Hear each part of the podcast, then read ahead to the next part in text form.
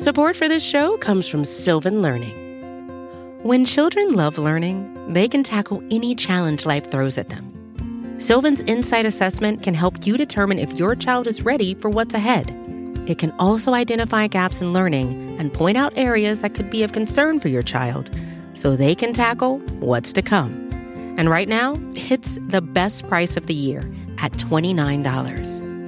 Go to sylvan29.com to learn more and get your child's assessment for only $29. That's S Y L V A N 29.com. Hey, everybody. I wanted to quickly note at the top of the show that we are going to be talking about sexual assault and suicide. So please keep that in mind when you decide when and where to listen. Also, to protect their identities, we've changed the names of some of the people that we've interviewed. So, I want to take you back one more time to the talk that Meaghan gave about her experiences in the MAPS clinical trial. MDMA for me gave me a chance. There she was, looking like another poster woman for MDMA healing. It is a highly effective treatment. And feeling torn up inside about what was happening back on Cortez. May we all wake to our essence. Thank you.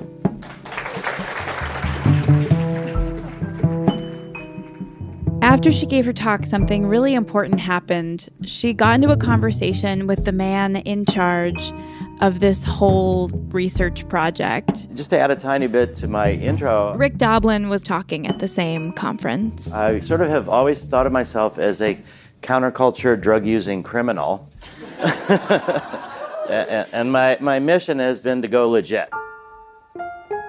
She'd been asking herself a lot of different questions about the study and her own place in it. And she realized in this conversation that this was it. This was her opening. So she asked Rick Doblin for the data from all the research sites in her clinical trial. Like, I was a clinical trial participant and I would love to see the clinical trial data. Do you think you'd send it to me? Um, and he said, sure. And this moment was the key to a doorway that we didn't even know existed when we started our investigation. This is Cover Story from New York Magazine, Season 1 Power Trip. I'm Lily Kay Ross.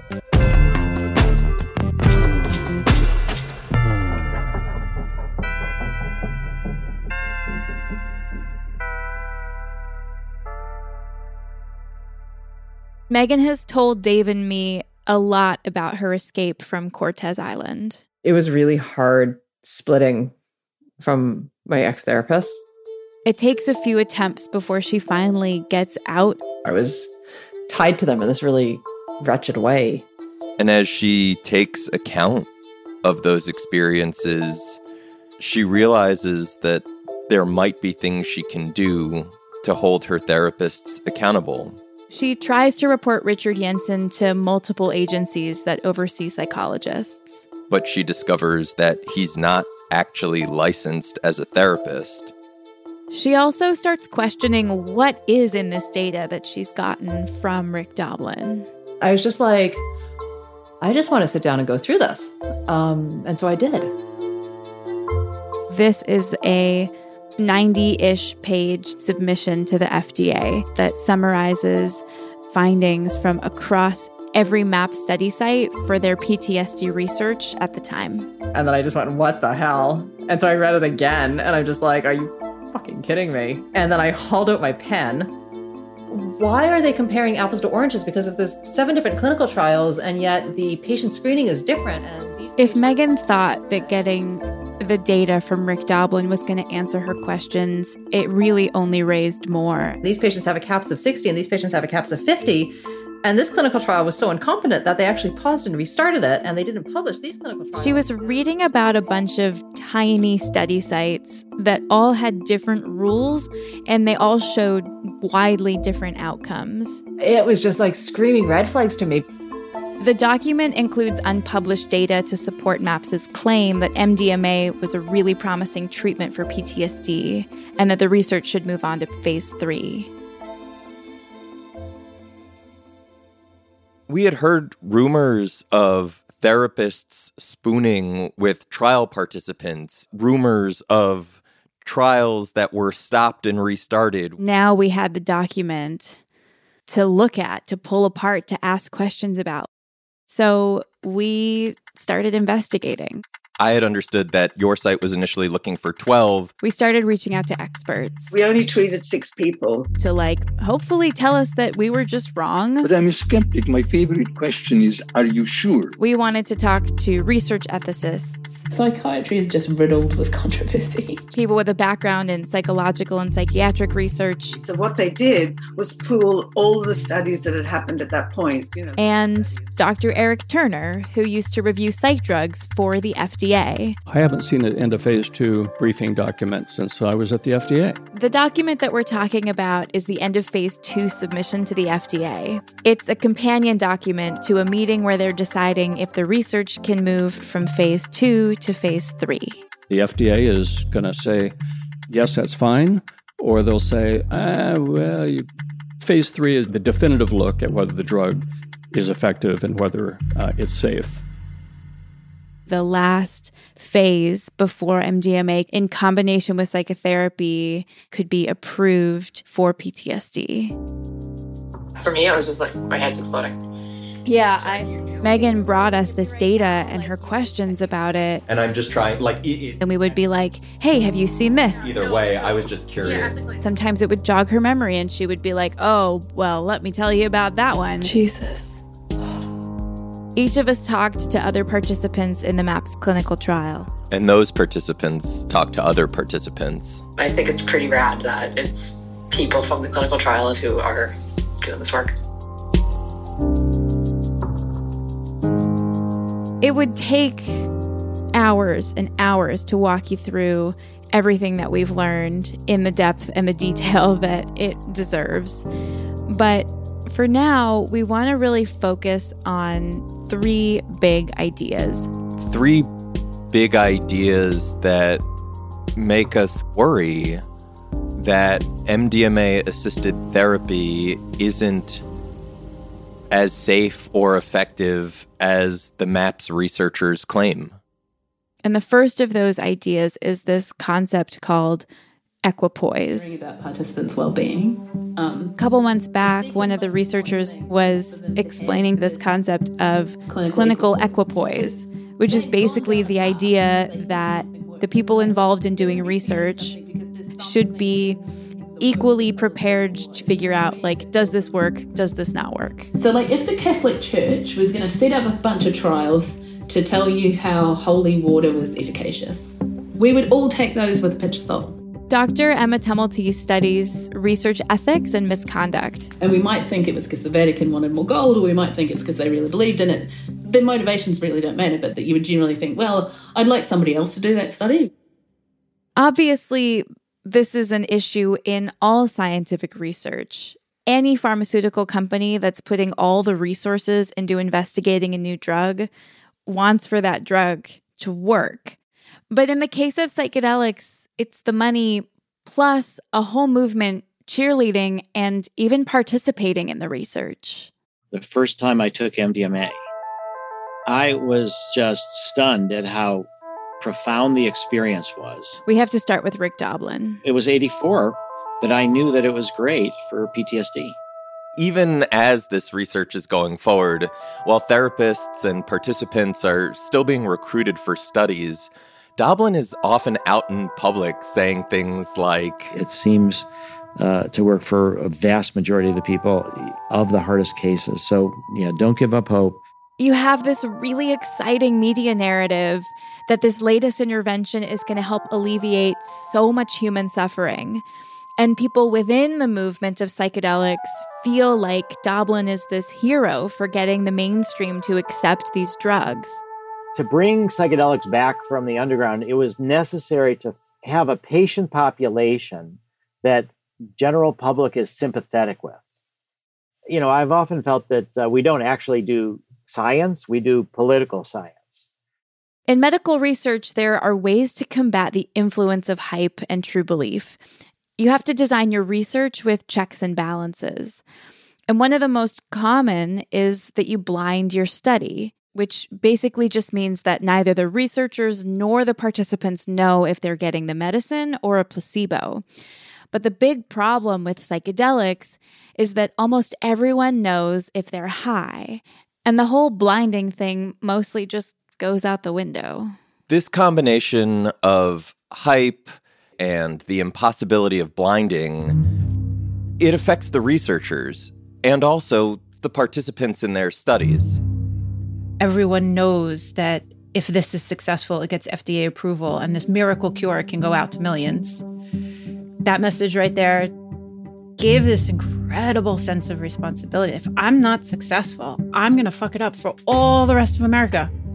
Mel remembers hearing about the clinical trials on TV. I remember this guy. That's right, he was on the news. Loaded a Beretta 9 millimeter, put it to my temple, and I pulled the trigger. He had tried to kill himself, I think, three times, actually had the gun to his head, and every time the gun malfunctioned. So I spent eight years planning my own suicide every day. And that's gone now. That's completely gone. And that's because of this therapy? It is. Absolutely. His story was the one that I was like, there we go. It worked for him, it can work for me. Gotcha. So it was at the moment that you decided, like, I want in? Yeah. Three times. He was ready to go. From the outset, Mel put a lot of work into making sure she'd get accepted into the trial. I got MAPS protocol. I read all the exclusion criteria and tried to understand exactly where I needed to land to get in. I got all of the assessments that they use, the CAPS 5. Um, the one thing I remember is that question that followed, like every question, was how much does that bother you? What kind of a fucking question is that? How much does that bother you? Like a shit ton, it bothers me. What the fuck? Like, I, I remember that used to like aggravate me. But I took the caps several times to make sure that my answers wouldn't come off too extreme. Even once the trial started, Mel's desire to succeed affected what she did and didn't tell her therapists. Can you tell us a bit about what the active sessions were like? A lot of conversation about trusting my body's ability to heal itself. I think they call it inner healing intelligence. Yes, the inner healer. That's it. to listen to the inner healer. I don't know where my inner healer is. I still don't. that was so annoying because I didn't understand it, but it was what I was supposed to do. I was supposed to trust my inner healer and ignore my inner critic. It was very vague and not entirely helpful.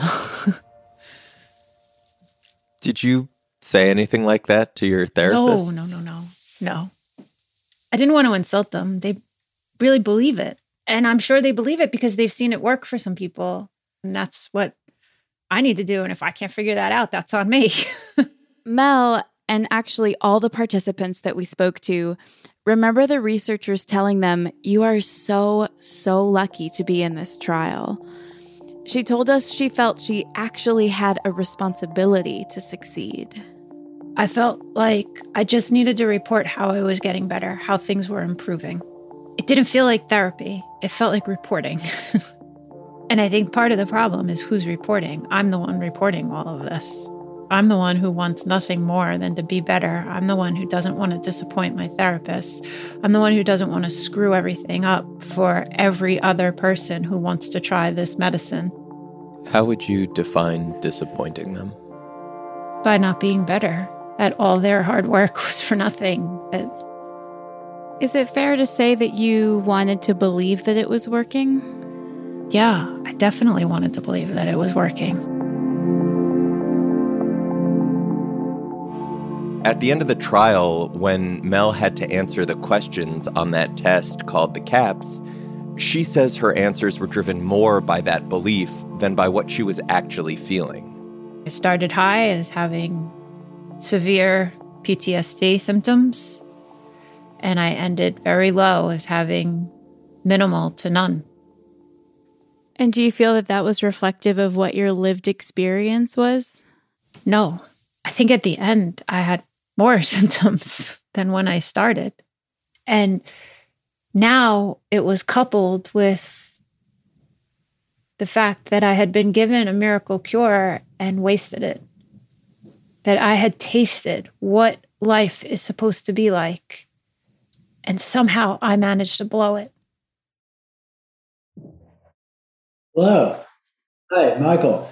I was told to use headphones. Without revealing her identity, we brought Mel's story to one of MAP's leading researchers. Yeah, there's a person we spoke to told us that they they didn't tell MAP's researchers that they were going through a really hard time precisely because they didn't want to be a black mark on the research.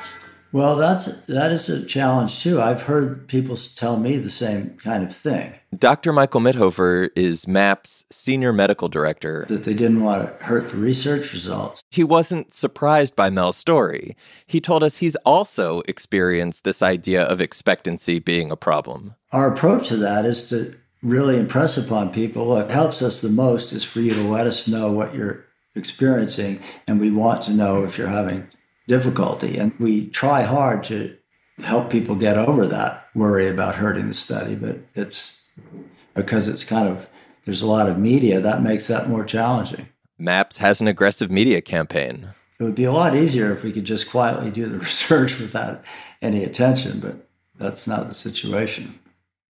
Dr. Mithoefer explained to us that the expectancy can kind of cut both ways. Sometimes expectancy can cause people to report feeling better than they are.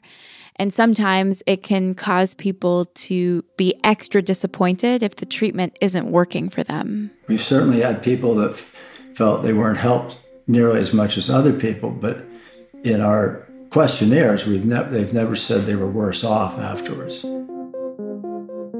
Mel told us that she was worse off after the trial. Maybe you remember the analogy that she used to describe what she felt like. Like someone did open heart surgery, but then everyone just walked away from the table and my chest was still wide open. At that point, she was done with the trial and she didn't tell anyone from MAPS how much she was struggling. Three months later, suicide was not just a daily option, a moment to moment option. The research paper that included her trial data came out in Nature Medicine, and by the numbers, she was one of the people who got better. Can you tell us about uh, the sort of overall feeling you have towards your therapist from the trial? It's so mixed. I know that they cared about me. I know that they had really good intentions. Mel doesn't blame her therapist for any of what happened to her. She says that she thinks people like Dr. Mithoefer and the people over at MAPS are just doing what they believe in. She just worries about that. They really, really believe that they've found a miracle cure, but they're so blinded by what they believe that they found, they can't see the truth. I went home, loaded a Beretta 9 millimeter, put it to my temple, and I pulled the trigger. I have no doubt in my mind that that soldier who put the gun to his head three times is doing wonderful. I feel normal again, if that makes any sense. I'm not doubting his experience or his story in any way. I feel mentally relaxed. How about that? Or any of the people who have been in the media and shared their experience. But what I'm saying is, I don't think that we're outliers. I think we're more the norm and they're the exception. And it's a beautiful exception, and I'm thrilled for them and freely admit that I am jealous of them. Like, you know, but you can't pick and choose what you show. The trial participants who found their way to us are saying that by the numbers, they got better, but they feel like some things got worse. If Mel's story is about not telling researchers how hard things were, the next story is about someone who did try and tell, yelled and called and emailed and rattled the cage. I was really trying to communicate that like I, I was not okay. But who also never saw her experience reflected in the published research. you can only capture the things you measure. And the things they measured made me look pretty good on paper. So, like on my final caps, I look like the all star participant. So, big, bold takeaway number two has to do with what you measure and what you don't measure. What makes it into the frame or doesn't. Leah was one of the trial participants we talked to from the phase three clinical trials. So that would be the last set of trials before the FDA potentially approves the drug therapy combination for the public. At the beginning of the study, she was asked to select one trauma that would be the focus of her assessment. You have to like pick the one biggest trauma and I've had like multiple traumatic experiences. So I picked the one that led to the PTSD diagnosis. In her first MDMA assisted therapy session, I think actually it might have been a bit hard for my therapist to keep up. It, it was just a large volume of traumatic experiences. And as the trial progressed, she was scared there wouldn't be time to deal with it. I was feeling this very subtle but growing sense of danger in the relationship with the therapists because like feeling that dependent on anybody is kind of terrifying. She voiced this concern to her therapist and they told her to trust the process. They did a lot of like trying to reframe it as like this is a new beginning, stuff like that, and I would get really pissed off at them because I was like this is not like no, you're you're really not hearing me right now. And when she got to the end of the trial, something was not right. What did I say like hell was inside of me and was only halfway out and it got stuck. I felt like I got stuck and I was supposed to leave. I couldn't make my body go. And I could tell that they were getting frustrated with me and they walked me out. I made it like half a block and ended up puking in the back alley. The participants that we've spoken to said ending the therapy after three MDMA sessions was really hard.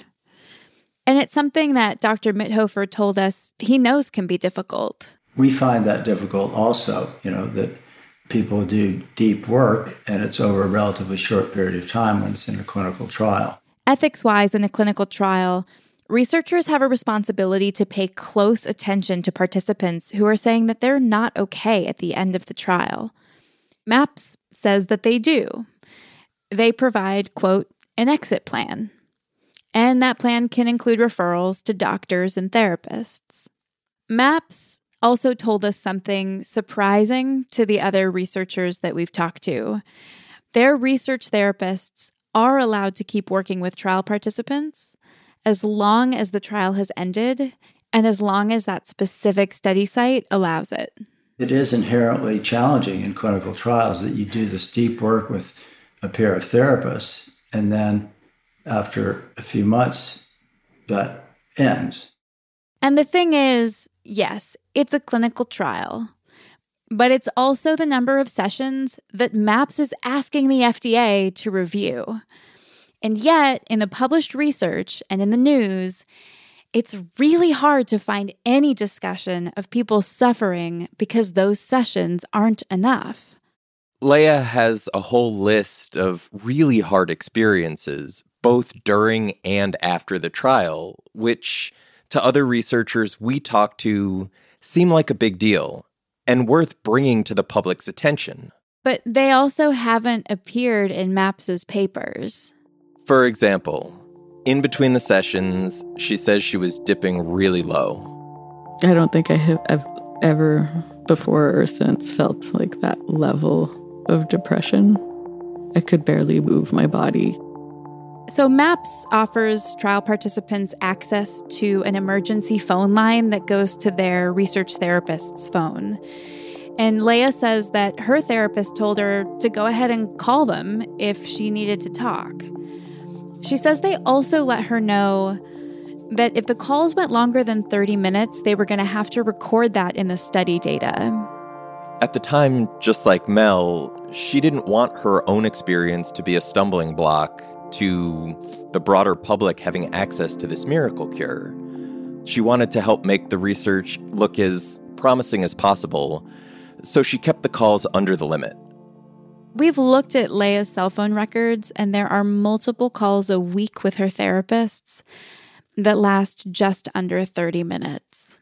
Leia says the calls made her feel even more dependent on her therapists, but none of this, not the intense feelings of dependence or even the calls themselves, made it into the narrative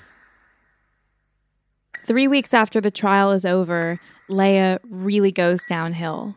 I emailed them that I was in crisis and I needed support. Quote, I don't know if I'm allowed to ask, but I need to talk to someone, please. Over the course of like the next few months, I emailed them in crisis probably three or four times. Quote, I am really scared of what's happening to me. I was like extremely suicidal by then. I feel like I'm a ticking time bomb and I'm scared I'm going to explode my life even more than it already is. And always just got these very sort of like curt responses bouncing me back to my therapist. The therapist that she was seeing outside the trial, someone who had no experience with psychedelics.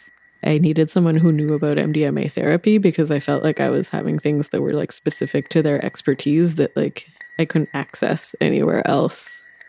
I kept having like these visions that would like pop up spontaneously. Delusions, paranoia, what she described as leftover psychedelic effects. Like I'd go to the grocery store and I brush shoulders with this man and then the next thing I knew I was him at age 4 and my dad was coming at me with a belt and I was hiding behind a furnace. And so it, like it felt like I was starting to like just have other people's mostly trauma memories there's a pretty common understanding that certain people are predisposed to psychotic symptoms after taking psychedelics. So, for example, people with bipolar disorder or borderline personality disorder. I want to be clear Leia has no personal or family history of psychosis, bipolar, or personality disorders. MAPS screened her for all of that, and they just wouldn't have let her into the trial if she did other psychedelic researchers have told us that the symptoms Leia was talking about are definitely red flags. I didn't really know what to make of these experiences. It started just days after her last MDMA session and then escalated. Like at least a few times a week. This was part of the reason why I was really focused on having somebody who knew about psychedelics. So she emailed her MAPS therapists and even when I wrote about like having leftover psychedelic effects, they kind of just like glossed that one over and were like, quote, I would say that rather than what is happening being part of the MDMA therapy, that the MDMA therapy was just a part of your healing journey, which is now continuing beyond it. This isn't about the psychedelics. This is about your attachment problems and your trauma. Their response to her really highlights this idea of what's in the frame and what's not in the frame because the way that they view it, what she's going through now, isn't related to the MDMA trial. They think that it's just related to her trauma in general. We asked Dr. Mithoefer about this. I'm curious to understand how people could know this. You know, how can you sort through whether symptoms like this are or are not related to the clinical trial? Well, it's very difficult for me to comment on some situation that I know very little about. Based Dr. Mithoefer told us that he couldn't comment on Leia's specific case. You know, uh, I'm sure all therapists don't do everything perfectly at all times. MAPS has generally said that these symptoms are not related to the clinical trial. They attribute them either to the original trauma or to the process of psychotherapy, but not the MDMA session. But other researchers have told us that in an untested therapy like this one, you should exercise a lot of caution and look really closely at any symptoms that come up. Understandably, Leia gets more and more upset as they continue to deny there's any connection between what's happening to her and the clinical trial. So, on the one hand, she told us she was feeling terrible about herself, like this was all her fault. And on the other hand, I kind of like snapped and I lashed out at them by email. About six months after the last MDMA session, She writes to her therapist The situation is not okay. You gave me a drug that would make me trust you and bond with you, and then you severed that attachment. She starts dropping F bombs. Where the fuck is the concern for participants' well being after the study? Who the fuck designs a researcher protocol that leaves people in this kind of shape and then cuts ties with them? Where the fuck is the aftercare? The therapists write back and say, I feel surprised by your email. I do not experience our connection as severed, nor have I cut ties with you. However, I'm sorry for not responding to some emails. I can see how that would make you feel abandoned. quote, it sounds like a young part that wants to sabotage all of the healing and growth that I witnessed in you. It was a power struggle for who got to tell the story of what was wrong with me. There comes a point where Leia's therapists do eventually offer her more sessions. By that time, it's half a year later, their rapport is really strained, and talking to her therapists is making Leia feel a whole lot worse. But something important starts to happen around the same time. Leia starts to meet other participants from other study sites, and she realizes that she's not the only one. And as she hears their stories, she gets more furious than ever. And she becomes really set on making sure that her own experience gets on the record one way or another. I started coming up with like very elaborate plans. I wrote like probably dozens, if not more, suicide notes that I was planning on sending to the media because I wanted to really, really make it clear that this was tied to the MDMA trial. In June of 2020, she writes to the principal investigator for the site where she did her therapy. I told her, I said, I think that there are things that you don't understand about the drugs that you're using, and I think you need to know what's happening to me. The investigator asks her to consider sending along a write up summary of her experience in the trial. And so I did. I wrote like a pretty long document, like really detailing like every detail of it. In that write up, Leia outlines a couple of adverse events like suicidal thoughts, quote, starting to turn into actions. She says her PTSD symptoms were returning. She was having difficulty caring for herself. And I also wrote that I was having leftover psychedelic effects. The principal investigator thanks her and assures her that they're exploring all of this and that it's going to have an impact on their research. Multiple people at multiple levels of the organization were looking into this and they were taking it very seriously. And they were going to share what they'd learned with her. Over three months after Leia makes contact, the principal investigator writes to say that it turns out she doesn't have any more information to share, aside from that they updated the informed consent form a little bit. But she assures Leia that her experience will have an impact on the research that's done. At some later point, Leia asked MAPS to help pay for the therapy she needed after the trial. MAPS declined, writing, There is no evidence of a study related injury. We actually spoke to one of her doctors, and he confirmed Leia's view that she'd been a quote, high functioning person before the trial. He also said it was reasonable to make the association between her decline and the trial. So if we then fast forward to May 10th, 2021, A new study published in Nature Medicine shows that phase three results are published. the benefit of talk therapy could be greatly improved with an unlikely drug, MDMA, popularly known as ecstasy. There was like a huge celebration within the psychedelic research community. It seemed like MDMA for severe PTSD was not only impressively effective, but that there seemed to be very little potential for harm. So the study comes out, and Leia's reading it, and she's thinking, where is my experience of the study in this paper? There was a line in it that basically was saying, like, one participant from the MDMA group pulled out before the trial ended because of like a severe lowering of mood following one of the MDMA sessions. And otherwise, no adverse events of lowering of mood following MDMA sessions were reported. I had like very severe mood drops after my all three of my MDMA sessions that my therapists were aware of. And like lowering of mood after an MDMA session is not quite as serious on the grand scheme of things as was acutely suicidal for a fucking year after the study ended. There is no mention of leftover psychedelic effects in the Nature article.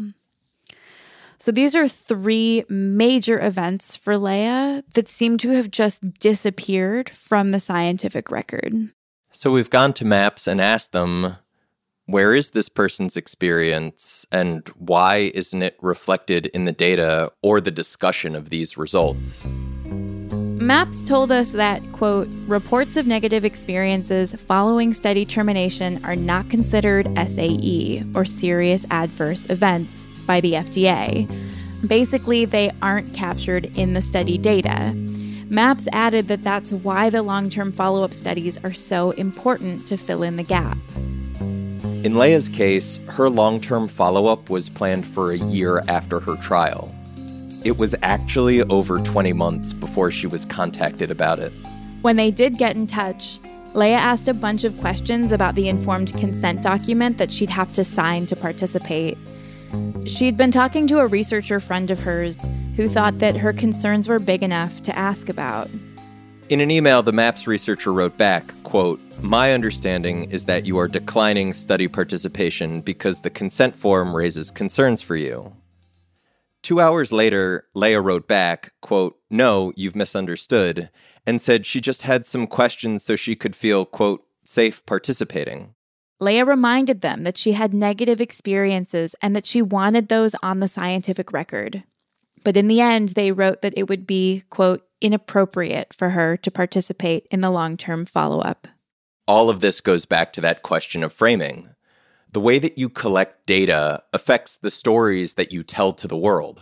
When participants' negative experiences are ignored, we can't learn from it and we can't evaluate safety or efficacy. After the break, what goes on in the black box of therapy?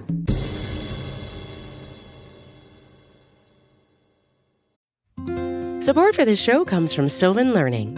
As a parent, you want your child to have every opportunity, but giving them the tools they need to tackle every challenge, that takes a team. Now more than ever, educational support tailored exactly to what your child needs can make all the difference. That's why parents have trusted Sylvan Learning for 45 years as the ultimate teammate in their child's educational journey, instilling in them a love for learning and a passion for reaching the next level. And Sylvan's Insight Assessment can identify gaps in learning and areas that could be of concern for your child. It's a 360 degree view into your child's learning that you can't find anywhere else and helps ensure that your child didn't miss something in school that might put them at a disadvantage in the future.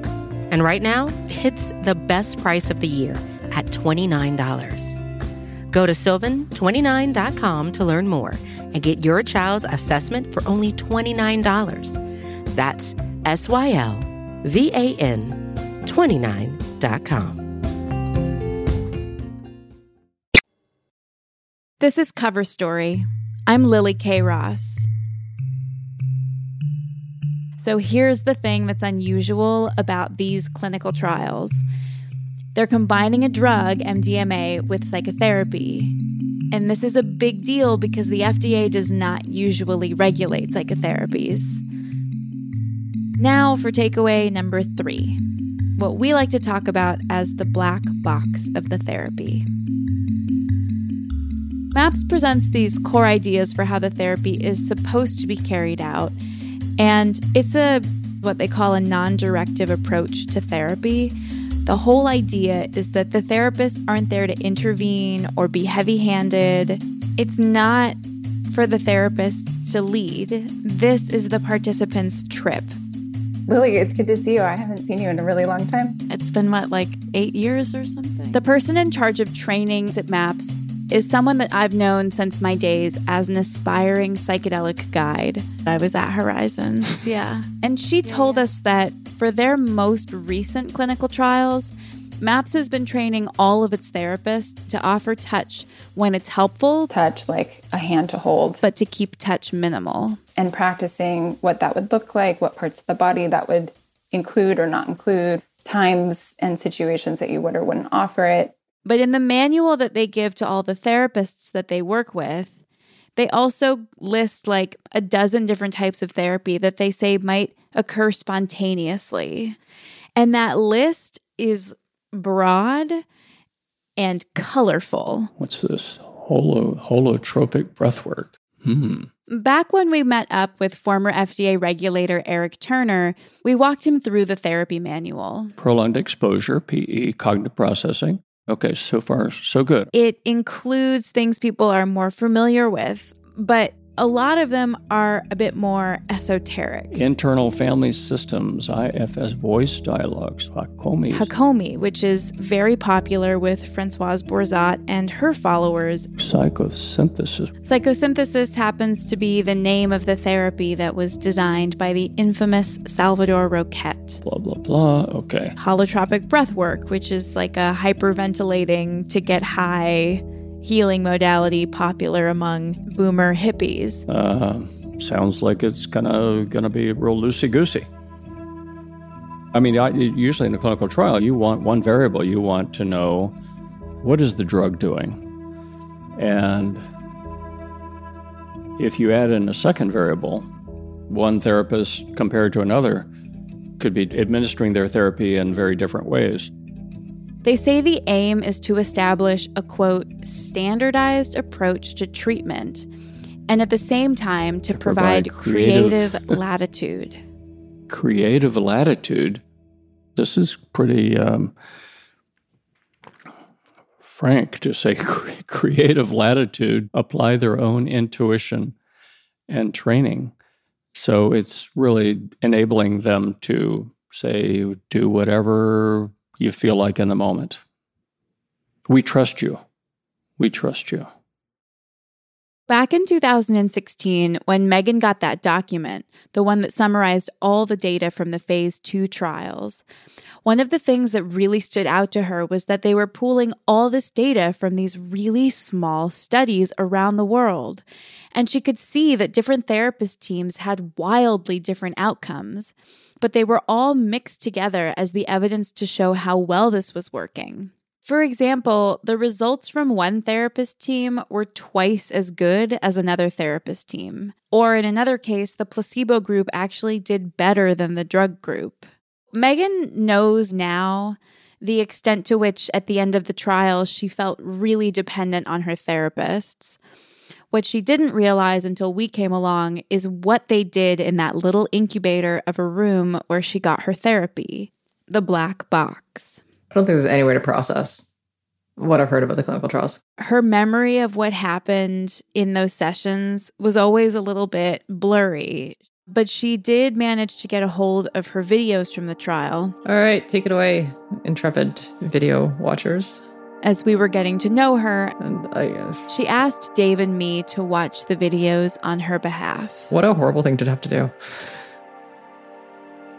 Could I walk you through some of how what we saw, how it progressed? Okay. Mm-hmm. And uh just a reminder that like you can say stop at any time. I'll hold on my hand. And since I'll be reading, I need you to whack me if she yeah. puts her hand up. Um, I'm just gonna listen for a while.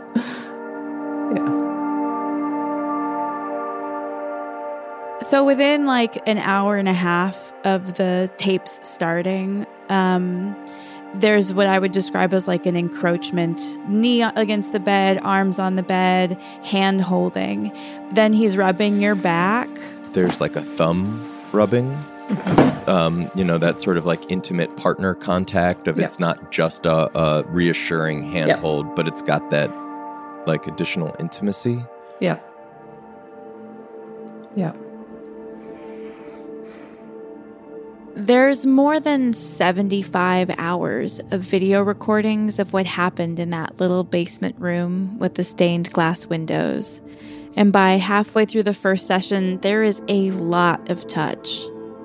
Richard Yensen is in almost constant physical contact with Meaghan. Like she'll go to brush her hair out of her face and he'll like grab her hand in the middle of it to hold her hand.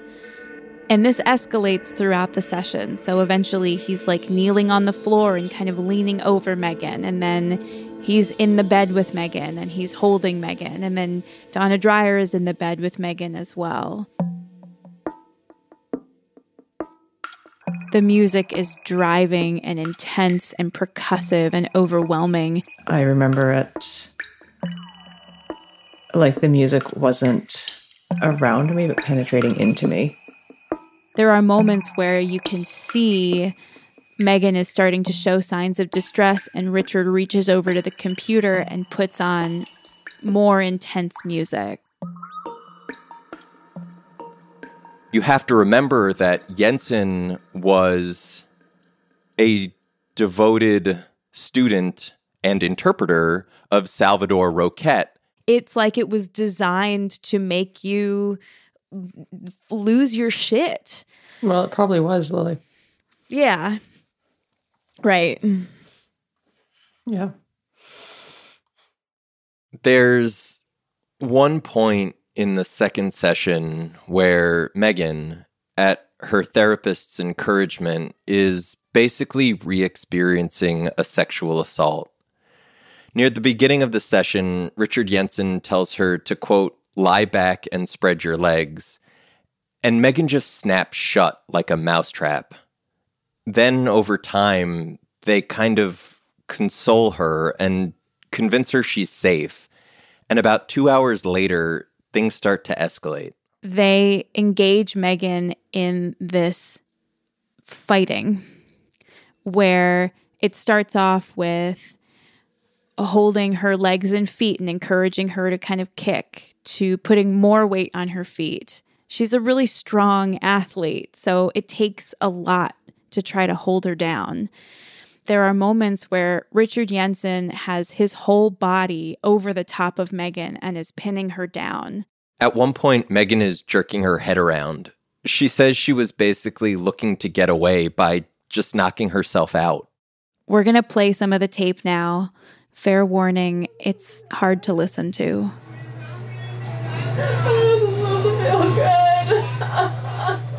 There are points where she's screaming and crying, Get off me, get off me.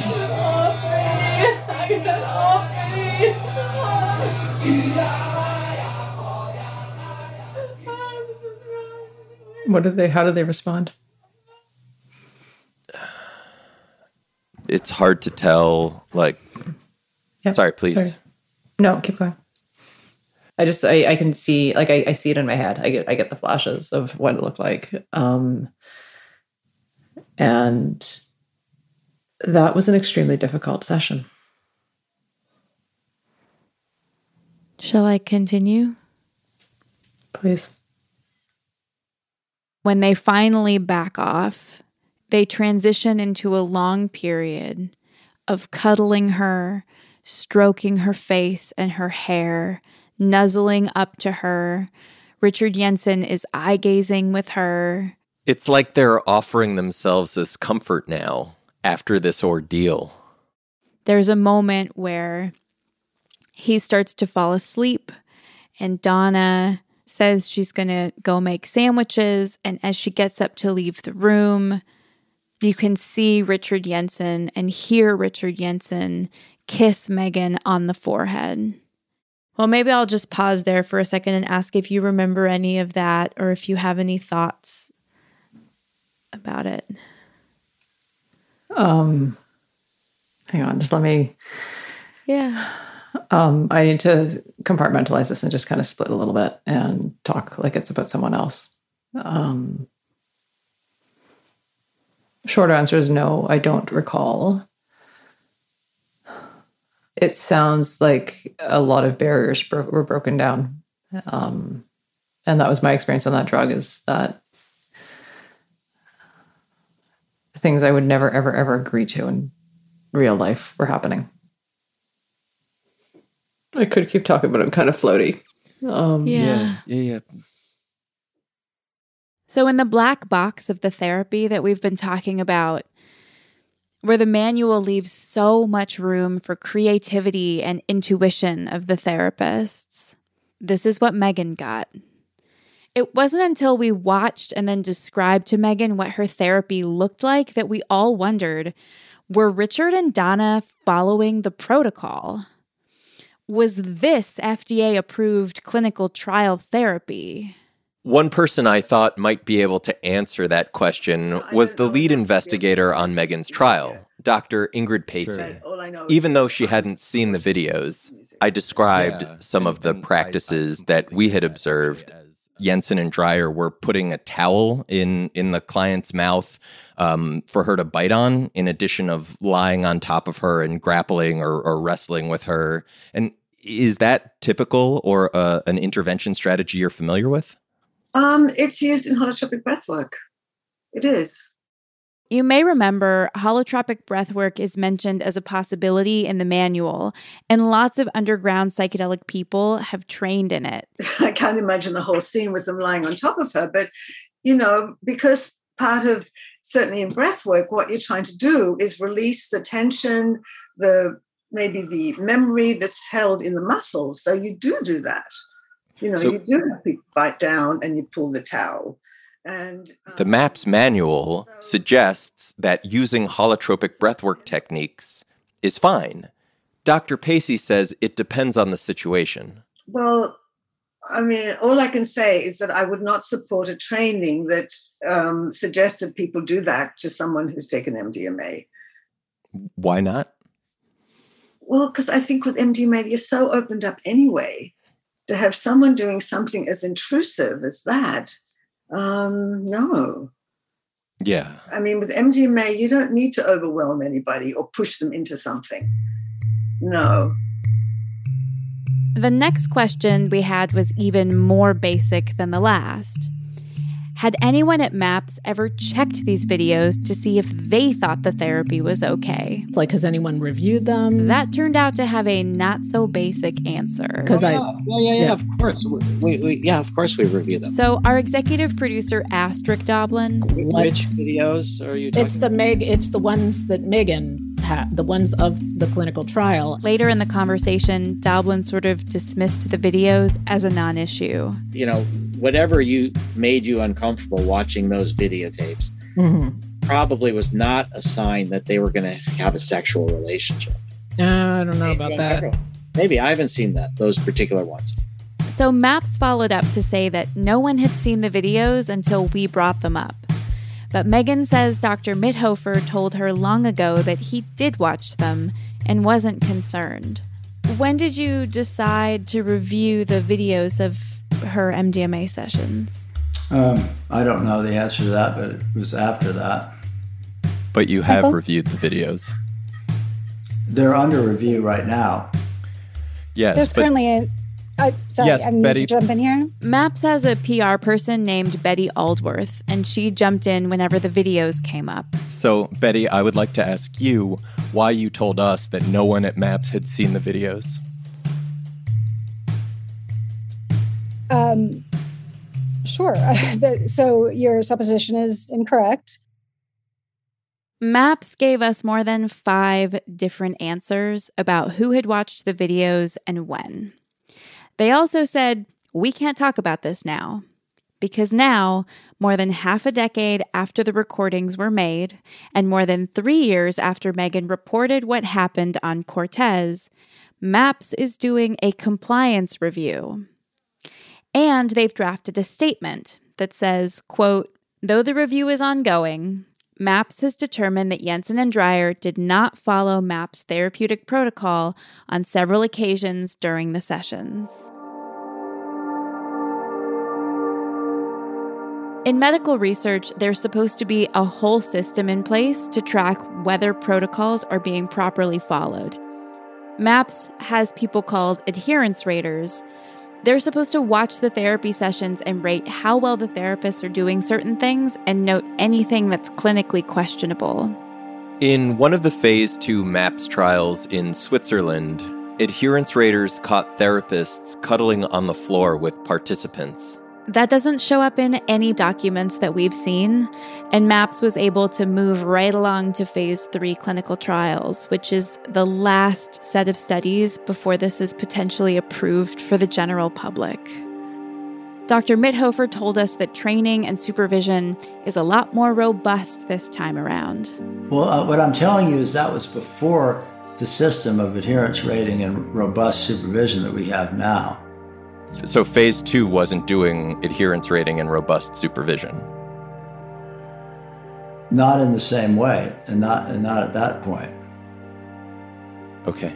We were we were doing, I think, you know, kind of best practices type of supervision, but it wasn't as robust as we have now, and obviously it wasn't as robust as we want need it to be.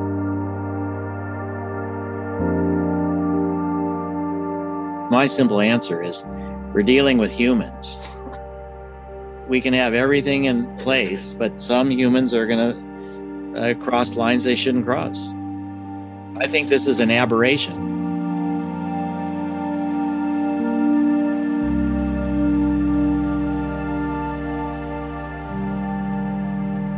What happens in the therapy matters.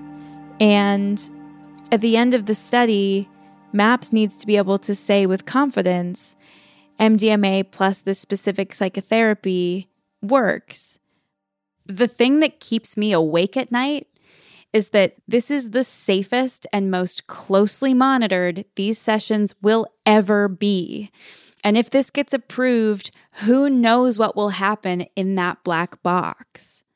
As I've seen for so long in the underground world of psychedelic therapy, hype is getting in the way of rational thought. Bad experiences, especially those of women, are being explained away. And what I see is willful ignorance about what is going on in the black box of the therapy. That's not at all the way that Dr. Mithoefer told us he sees it. And MAPS has already completed the first round of phase three clinical trials, where 46 more people were given MDMA with their therapy. Uh, you know, we've had extensive meetings with FDA and been through a special protocol assessment, and a lot of very experienced scientists have agreed that this is adequate for approving this drug. Uh, I think we need to, you know, we need to be careful, but we also people need better treatments, and I hear what you're saying. I think, in light of having spoken to participants who say, hey, my CAPS score shows dramatic improvement, my self reported symptoms are life threatening and severe, and that we, we have not been able to find that in the data. And so I'm wondering if you think. How many that, people have you spoken to? More than 20? Less than 10? Less than 10, and we're aware of double digit numbers of participants beyond those who have expressed some degree of distress that seems to be at odds with the the public narratives. You know, without just wanting to dismiss your concern about these people, I um, appreciate that you're concerned about them, but the idea that um, after all this research, that we would decide to change our design based on you having talked to five people or let, let five or less people and you having you say you're aware of other people who have had problems we can't do science that way.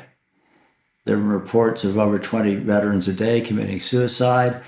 Uh, we have people dying in large numbers every day with ptsd and people suffering. Uh, so i think we should stick to the science and see what we need to discover what treatments may be the most helpful for them. Most people that we've talked to in this show, including victims of harm, have told us that they've gotten relief and insight from psychedelics. But we don't actually know how safe and effective this kind of MDMA treatment for PTSD is because the science so far is so flawed. Mithoefer says that our talking to five people isn't enough for them to make changes.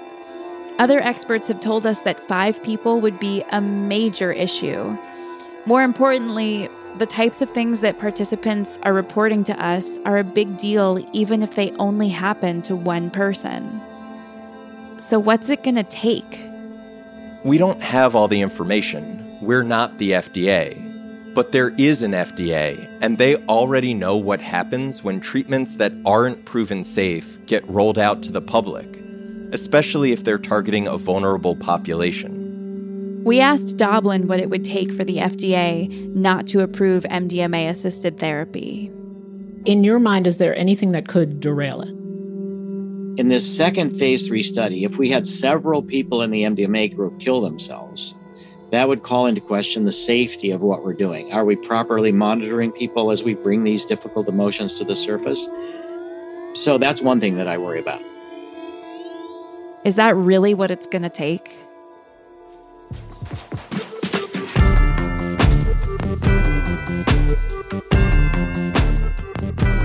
Cover Story is a production of New York Magazine.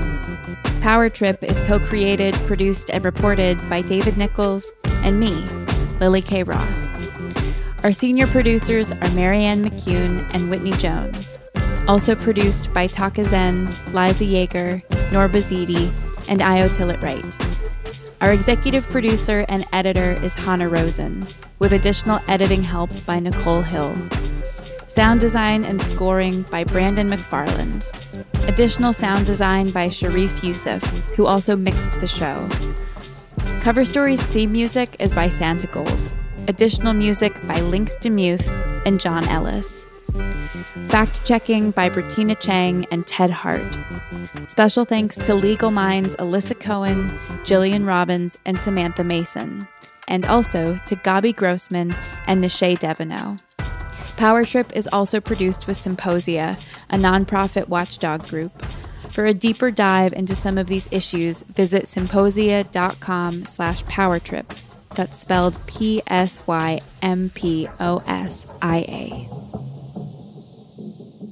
Next time on Cover Story. We respect the detective nature of what you're trying to do, but we, we, we actually wake up every morning motivated by a desire to help people that are suffering. That's, that's why we're doing this. Me too.